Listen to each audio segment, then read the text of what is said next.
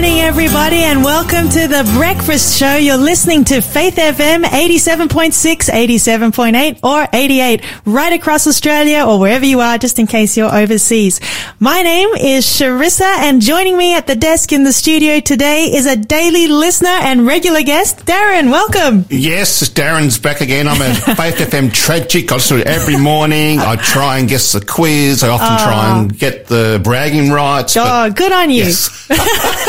it's good to have you here and both of us. We are standing in for the Double L team who are on their way north to uh, witness and celebrate Lyle's son's wedding. That's awesome. So exciting. So Lyle, if you're listening and Lawson, we a big shout out. Yes. We hope we do the show justice today. We, we are, yes, we, we really do. And I'm looking forward to it with you, Darren. I'm glad you're here. So Darren, what are you grateful for today? Well, today, Carissa, sitting on the table, I've brought you in a beautiful bowl of fresh mandarins You picked have. from the tree at 5 a.m. this morning. I wish everyone could see this. it looks great. Yeah, I live on a property that has 45 fruit trees planted by generations of my wife's um, ancestors. So um, we um, enjoy the fruit and yeah, cold weather brings this fruit on to lovely sweetness. So we have imperial mandarins and daisy mandarins that are sweet off the tree. Wow. So I wasn't as thankful for the cold this morning, but today I am joining you in our gratitude for it. Thanks for being a part of the Faith FM family. Join our community on Facebook or get in touch at 1 800 Faith FM. All right. So coming up on today's show, we got a lot to talk about and some of the things we're going to talk about real quick to give you a preview. We're going to be talking about the latest breaking news from the U.S. Supreme Court as well as uh, the North Korean food crisis and a story about a cat, which I think you're going to Looking find forward to very interesting. Yep. So, all right, Darren. So what's in the, happening in the realm of positively different news since this is positively different radio? Yes, well, scrolling through uh, news stories is sometimes hard to find a positive news story at the moment. And you've got lots of news stories today to share, and. I hope you get through them all. um, but this morning, one came in that's really positive and it's right up my alley. I'm All right. reading a book called The Music Advantage by Dr. Anita Collins, and it says how learning music helps your child's brain and well-being. Uh-huh. So brain research has revealed something extraordinary. Learning music and listening to music can grow and repair our brains at any age. That's, that's wow. what it's all about. And it's That's got the research in there. Wow. Did you learn a mu- musical instrument at all? I did. I I remember having piano lessons when I was four. And I, I didn't like having the piano lessons. The piano like- teacher came to our house and I would go and hide under the bed. and she had to come look for me. That was part of it. Um, so when she found me, then I sat down and did the piano. But yeah, I had piano lessons. I play a bit of the trumpet. It's a family uh, thing. My dad's dad, my his grandfather played the trumpet. So my dad plays the trumpet. I play the trumpet. My sister plays the trumpet. I thought it's a family thing to play the trumpets. Yeah, actually, um, my great grandfather, who was Samoan, he also wrote the Samoan national anthem. He could play two trumpets at the same time Really? Uh huh.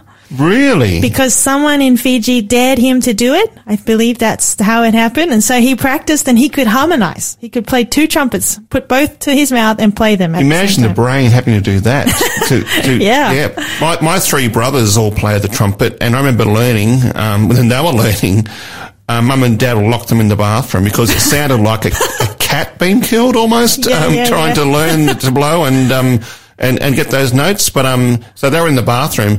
I, um, I learnt the flute. So I Oh, played the flute and um, joined a school big band and more or less taught myself how to play the flute. I play it by ear pretty well. and good. so, yeah, but interesting news today that's um, just broken this morning um, is about a lady in Greece, Alexandra Ker- now forgive my pronunciation, You're sits in her wheelchair on stage in Athens and she's playing the harp. Wow, But here's the story. Uh-huh. She has cerebral palsy. wow, So with only the shift of her eyes across a computer screen, the 21 year old fills the air with harp music. that's amazing. So, so she, you use your eyes and you look at this wheel on the screen and whatever you look at is the note that you play. So um, that's what you read on the news. Was there a clip of it? Could we hear? Could did you hear it? No, I didn't. I didn't. Hear it. I could have gone googling for the clip, but um, Yeah. I'm just reading the story here. That's it says eye tracking software follows a musician's eyes across notes, allowing people with disabilities to play.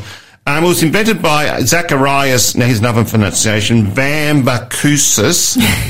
says he came up with the idea after a musician friend was hurt in an accident. They were going to go and play a concert, and um, he had an accident, and he realised his friend couldn't play anymore, and so he's a musical technological inventor. And so he invented this program to help his friend um, play again. So I think that's beautiful. That's a great invention. He says now that over 2,000 people have downloaded um, the game or the the um, software. Uh-huh. Um, it's, it's the same sort of software used in gaming, um, but he's adapted it to be used in uh, music. Um, the student with cerebral palsy cannot use her hands or speak. Um, is playing the EyeHarp. There's a picture of her playing in the orchestra. Um, gaze controlled digital software, which allows people with physical disabilities to play music. Um, she says, I felt strange. I never imagined such a thing, said Mrs. Carol Laudale, using a speech generating computer program as she described trying the EyeHarp for the first time in her home with the creator. Um, a computer scientist and musician, Mr. Vamvakousis, who inspired to create the program, um, says that basically he wants people who are disabled to be able to enjoy playing and um, participating in an orchestra. That's amazing. So there's hope for anyone if they feel like they can't play an instrument. You can even learn to play the EyeHarp. That's right, or, or any other instrument. Any other matter. instrument, yeah. So, and you've still got to use. Eye, Skills. imagine the eye Oh, control. yeah. You've got to be able to. Says the eye Incredibly rests on each musical note. Wow. I want to look this up. I'm going to look this up and see if I can hear what uh, she sounds like because that is fascinating. You know, when I was in high school, I remember when I came to sitting the HSC, I read something about how classical music helps your brain light up. Oh, I did that too. you try everything. Yeah, you did. Classical music, and and I, mum said drink rosemary tea. so mum made rosemary tea, That's a new rosemary and mint tea, because it's meant to help your brain. Yeah. Well, my mum gave me sunflower seeds. She's, she only gave them to us at the time of the exam. So, so we did that. And, uh, yeah, I don't know if it worked, but we listened to classical music as we studied. And I even tried listening to it as I fell asleep, um, to see if that helped. But yeah, fascinating story. Um, It is. It says under the program it needs discipline and concern and concentration um, and practice, the same as any musical instrument. Wow. But he says as one has to keep the eyes from wandering too Yeah. quickly to the next note. Yeah. So you're training your eyes to play rather than your hands or your mouth or whatever else it might be. That's amazing. But students are thrilled, especially disabled students, when they hear their efforts and, and able to play in an orchestra. Well, Darren, I'm glad you shared that with us this morning. That was positively different. Yeah, well, look, in other news, serious news around the world, I was sharing uh, with you, Darren, this morning in studio as you got here, and I'll share with our listeners. Here's the uh, headline of the article Supreme Court sides with Catholic foster agency that excludes same sex couples in a 9 0 ruling. So the court- Nine zero. Where's Nine that? zero. This is in the United States. It was a unanimous ruling. The the highest judicial body in the United States made this ruling. So it's fresh news. Happened just hours ago. Uh, I'll just read a little bit more from the article. Uh, the Supreme Court sided unanimously with the Catholic Foster Agency in a dispute against the city of Philadelphia over whether it should be banned from participating in the city's foster program because it excluded same-sex couples. Uh, the group, the Catholic Social Services, claimed that, quote, Philadelphia's attempts to exclude the Catholic Church from foster care violated the First Amendment. Lawyers for the city, meanwhile, said that the Catholic Social Services lacks a constitutional right to demand um, and go on further. But yeah, nine zero. So that's complete unanimous ruling. Isn't that interesting? There's probably no comeback from that. Like, Yeah. there's never appeal. I mean, that's that's unanimous. That's just Yeah. like Wow. Yeah. If I can read to you what Chief Justice John Roberts wrote, he wrote the majority opinion. So like this is the summary of all of their opinions. He says the Catholic Social Services seeks only an accommodation that will allow it to continue serving the children of Philadelphia in a manner consistent with its religious beliefs. It does not seek to impose those beliefs on anyone else. He goes on, the refusal of Philadelphia to contract with the Catholic Social Services for the provision of foster care services unless it agrees to certify same-sex couples as foster parents cannot survive strict scrutiny and violates the First Amendment. Wow. So it's a win Wow. for religious liberty, you know, the freedom to exercise your religious conviction uh, there in the United States. But yeah, fascinating and news headline there. It is. That's that's just a, that's just um, mind blowing. That, that actually unanimous nine 0 It's like not even close. yeah, and I'm sure uh, Lyle and Lawson will have more to say on these issues when they yeah, come back. Lyle, and Lawson follow this stuff closely. They so. do. They love this stuff. So uh, the second article that I have here, highlight from the news, is Kim Jong Un admits new North Korea is facing a tense food situation, and I was just Oh, finally! After all these years. That's right. He's admitted his country is facing food sort shortages and he blamed it on last year's typhoon and floods just months after he warned North Koreans about a looming potential crisis. He's told his country members to prepare for an arduous march, and this term refers to a period of devastating famine that occurred in the 1990s when North Korea's economy spiraled downward following the collapse of the Soviet Union, which ended the flow of aid into the country. And at that time, this is the article, hundreds of thousands of people, or as many as 10%, of the country's population were estimated to have starved to death. So this is serious we, stuff. need, we need to pray for North Korea. We absolutely do. Uh, this reminds me, Darren, of, you know, what Jesus talked about in Matthew 24. He talked about the signs that would signal, uh, the, his soon coming Mm, to earth. And he mentioned in that chapter famines being one of those signs that we would see happening. And this is an epic famine that, that the North Korean people are facing. Uh, the UN is looking at how they can help, but warns that, yeah, regardless, they could face a very harsh or lean period between August and October this year. So we But just, hang on, if Kim Jong Il's admitting that he has a problem, which he never does, It's big, isn't this it? is pretty serious. that's, hey, that's about as big as a famine, right? um, yeah. All right. So that's those two articles. And this one, I just want to make sure we slip in there. It's kind of not as serious, but it is it was a shock for a family. This is two days ago from the BBC. And the headline reads, Family's shock as cat they thought they had cremated comes home. oh no, no. Ah. what happened? All right, so the family got a huge shock when their pet cat that they thought they had cremated and they had the ashes with them and they're at the home turned up alive and well. Frankie, a 16 year old tabby went missing from his home in Warrington, Cheshire on the 19th of May and days later a similar looking dead cat was found on the motorway on one of hi- England's highways. They brought the cat to the family and, um, you know, they declared when this, their real cat turned up on their steps, it's a miracle. the resurrection. yeah, the seven year old said, it's a miracle. We thought he was dead. Um, and so, yeah, what a happy ending for this family. But as uh, the mother of the family says, she says, we cremated someone else's cat. they cremated the wrong cat, and the cat came back. They say cats have nine lives, and this, Yeah. this is a big one. well, how about Frankie's lives there? But surely you'd know your cat. You'd know the markings on your cat. Um, Yeah. yeah. Uh, That's what I, I, it says here. She saw the dead cat and she said it looked identical to Frankie on the highway. Even highway workers confirmed the markings and everything. So what a wonderful story and what a sad story for another cat. Yeah, I feel sorry for the family whose cat's been cremated, but um, They don't have yes, uh, happy for the family who had a happy ending. Their their cat came. Imagine the shock that walked in the door. I wish all stories had such a change of um, circumstances. Well, we're going to go to an interview now, and joining us on the line, we have a very special guest from Sydney, Barend Neustrat. Welcome, Pastor Barend. Hi, Jalisa. Glad to be with you. Oh, it's such a blessing to have you joining us on the breakfast show this morning. We wanted to bring you in because you are an expert in Bible history, but in particular, the book of Genesis is a favorite of yours. Um, Yeah.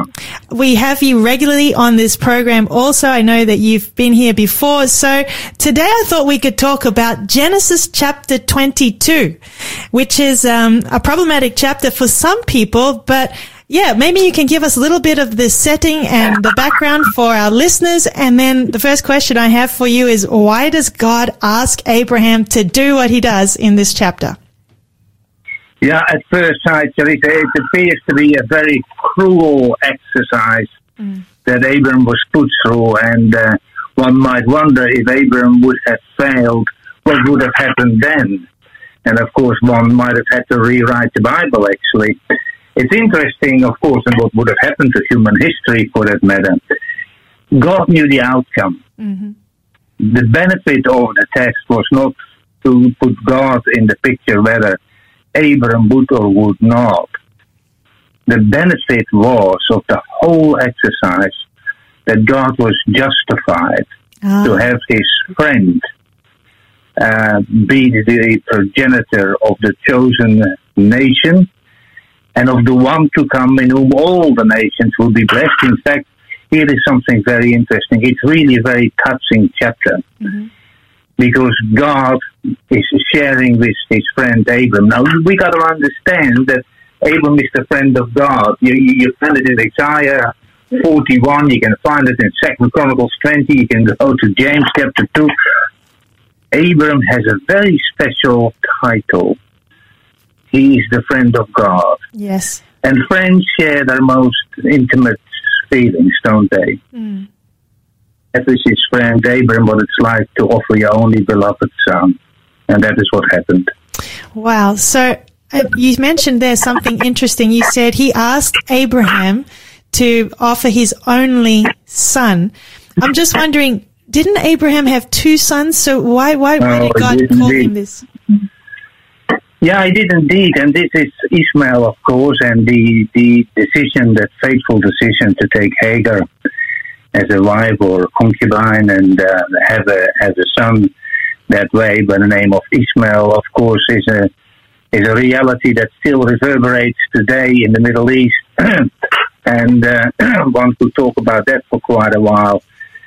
God didn't recognize per se uh, the legitimacy of Ishmael. It was not God's design. Uh, Ishmael was not to be the chosen nation. God knew the character of Ishmael and the choices he would make. He blessed him, but he was not the one through whom the promise was to come. That was the one of God's choosing.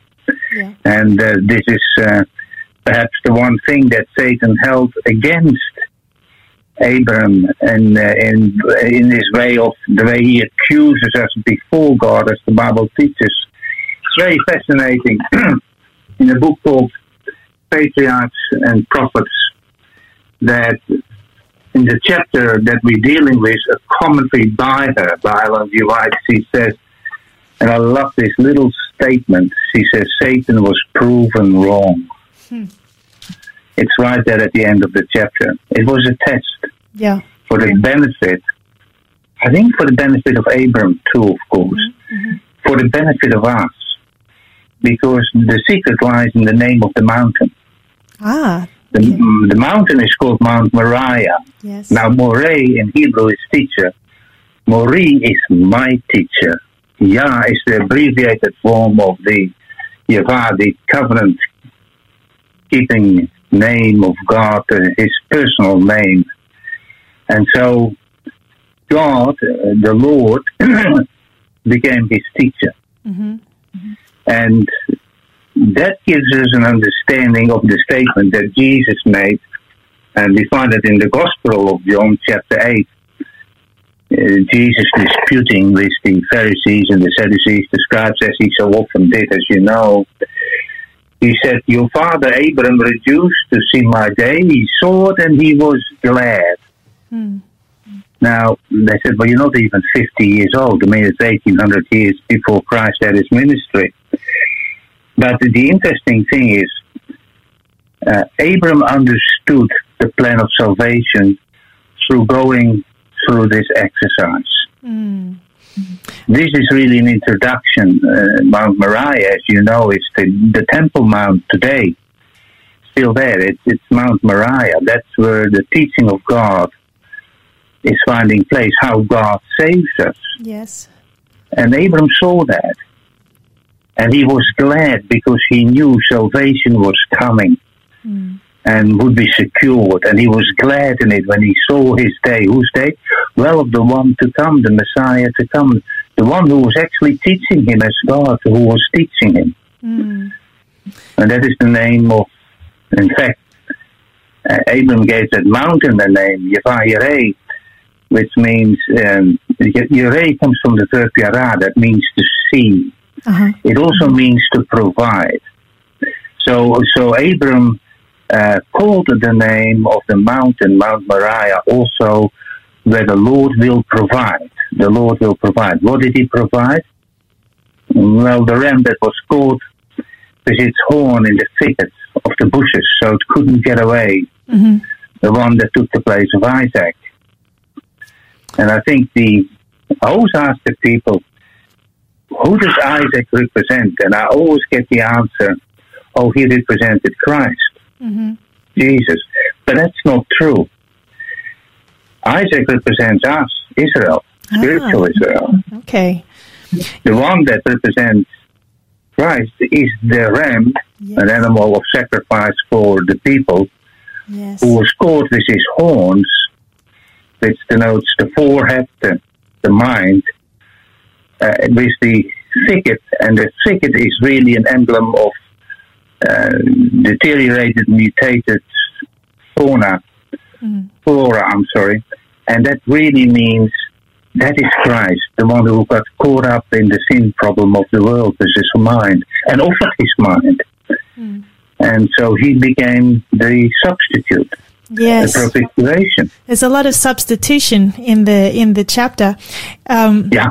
Byron, as you're speaking there, I'm, I'm remembering something that I read uh, about Richard Dawkins and what he thought about this story, and he, he really doesn't like it um, because he calls it child abuse. What would you say to that?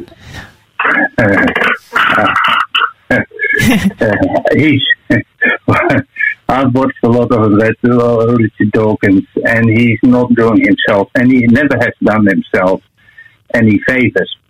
Um, child abuse. I I think he missed the whole point. But if salvation is not your pursuit, then yes, I understand. You cannot understand.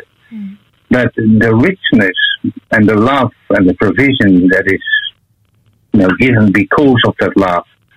What God did for the human race, uh, what God the Father did by giving His own Son, you wouldn't call that child abuse. He misses the whole point. Yeah, and That's sad. yeah, it is sad. And I guess at this point too, Ab- um, not Abraham, Isaac wasn't a child, was he? No, Yeah. no, probably a stepping lad of about 20 years of age, uh, which would uh, put the age of Abraham at, uh, you make a good point, of 120 years old. Okay. I mean, uh, Ab- uh, Isaac could have run away or resisted and would have physically had no difficulty doing that. But he did submit. In that he was Christ-like. He did fully submit. But he does represent us. Uh, it's a it's a fascinating chapter, and you're you're shedding so much light and beauty to it. I'm just wondering too. You know, someone might be reading it or listening and thinking, well, how do we know? Is there any way uh, that we could know for sure that Abraham would have actually done the deed had um, had God not stopped him at that moment? Like, was he was he pretending? Is there? Good question. Very good question. The one I struggled with as well. The the reality is, um, I think it was for all to see. When I say it was all for all to see, I think heaven itself was perhaps the most interested uh, audience to this whole affair, and saw the the, the loyalty and the obedience of, of the man Abram. Um, I think God, there would have been a split second, wouldn't there? Yeah. If God would have been one second too late, yeah. of course, as Paul said in uh, Hebrews 11, he could have, Abram believed that God would have brought him back. In fact, he said to the two servants, We will come back. You're familiar with that? Yes. When you read that chapter, we will come back. So Abram believed that God could raise him up, he, but still, that doesn't, I suppose, lessen the challenge of killing your, your own son, the one whom you love. God said that, you know. Yeah. Um, yeah, God took the willingness for the deed, um, and that's what happened. And uh, I think it was it was never in doubt. It was never drawn in doubt, not even by Satan. Yeah. Uh, Abram was willing to do this. He trusted God. Yeah. Ah, it's it's amazing, and and you just highlighted another detail back there in Genesis 22 about you know Abraham's word to his servant, and you know the we we will come back to you. It seems like Yeah, I love that. Yeah. I love that. the the yeah. mathematics of Genesis 22 is very different. Yeah. two, two of us will come go up, one will be sacrificed, and then two of us are coming back. Yes, yes. It's beautiful. That's faith. Yeah. And I also like how um, that he went up. The Bible even says he took the knife and the fire, so he wasn't even planning an excuse, was he? No, no, it was for real. Yeah. Absolutely for real. Yes. I think it's a beautiful statement that Ellen White made, and I, I, I think it cannot be uh, improved upon. She's made a number of statements that you couldn't improve upon. This is one of them. He, he says about Abram, he serenely rose to a height never attained to before by mortal man. Hmm. Powerful. I like that. I like that. That's powerful. Well, is there anything else that you'd like to share in, in regards to this chapter that you think our listeners should remember? Oh, do how many hours do I have? That's right. You have one minute and 30 seconds. Yeah. I think we we look at the the location that God says, and He says that a number of times. I put my name there in, in, in that in First Chronicles. There is the story also of the threshing floor of Aruna or Ornan, as we uh, call it, Jebusite, which is the very location of Mount Moriah. Now, the threshing floor is threshing is a judgment. You separate the the, the kernels from the from the chaff Uh-huh. In your in in your agricultural uh, pastime there, and um, so that's another indication that the sanctuary is where it's where um, uh, what shall I say, uh, God and mankind really meet. And the sanctuary is also, of course, extremely important. That if you uh, if you go to the, the Gospel of John, where, where Jesus says in the second chapter, "Destroy this temple, and in three days I will, yeah, build it up." Yes. and and so um, referring to himself. So really, everything about the sanctuary pointed to Jesus. Everything of the sanctuary, every every article, every material, every color, everything pointed to the Savior to come, the one, the one who uh, would be our, our substitute and, and offer Himself. Uh, the marvelous thing is when Abram gets that um, mountain, the name Yevayireh, uh, he, he, meaning the Lord will provide. The Lord provided Himself. I think that is the essence, and Dawkins never got that. Ah, God provided Himself. So don't tell me this was child abuse, yeah. nor was this self abuse. This was a, a heart of love that wants to save the human race. Uh, praise And He did. Amen. Uh, thank you so much for sharing this and for highlighting that the wonderful love of God that comes through in this chapter. It's been so good to chat with you today, Byron. Thank you for being a part of the show. We look forward to having Pleasure. you again.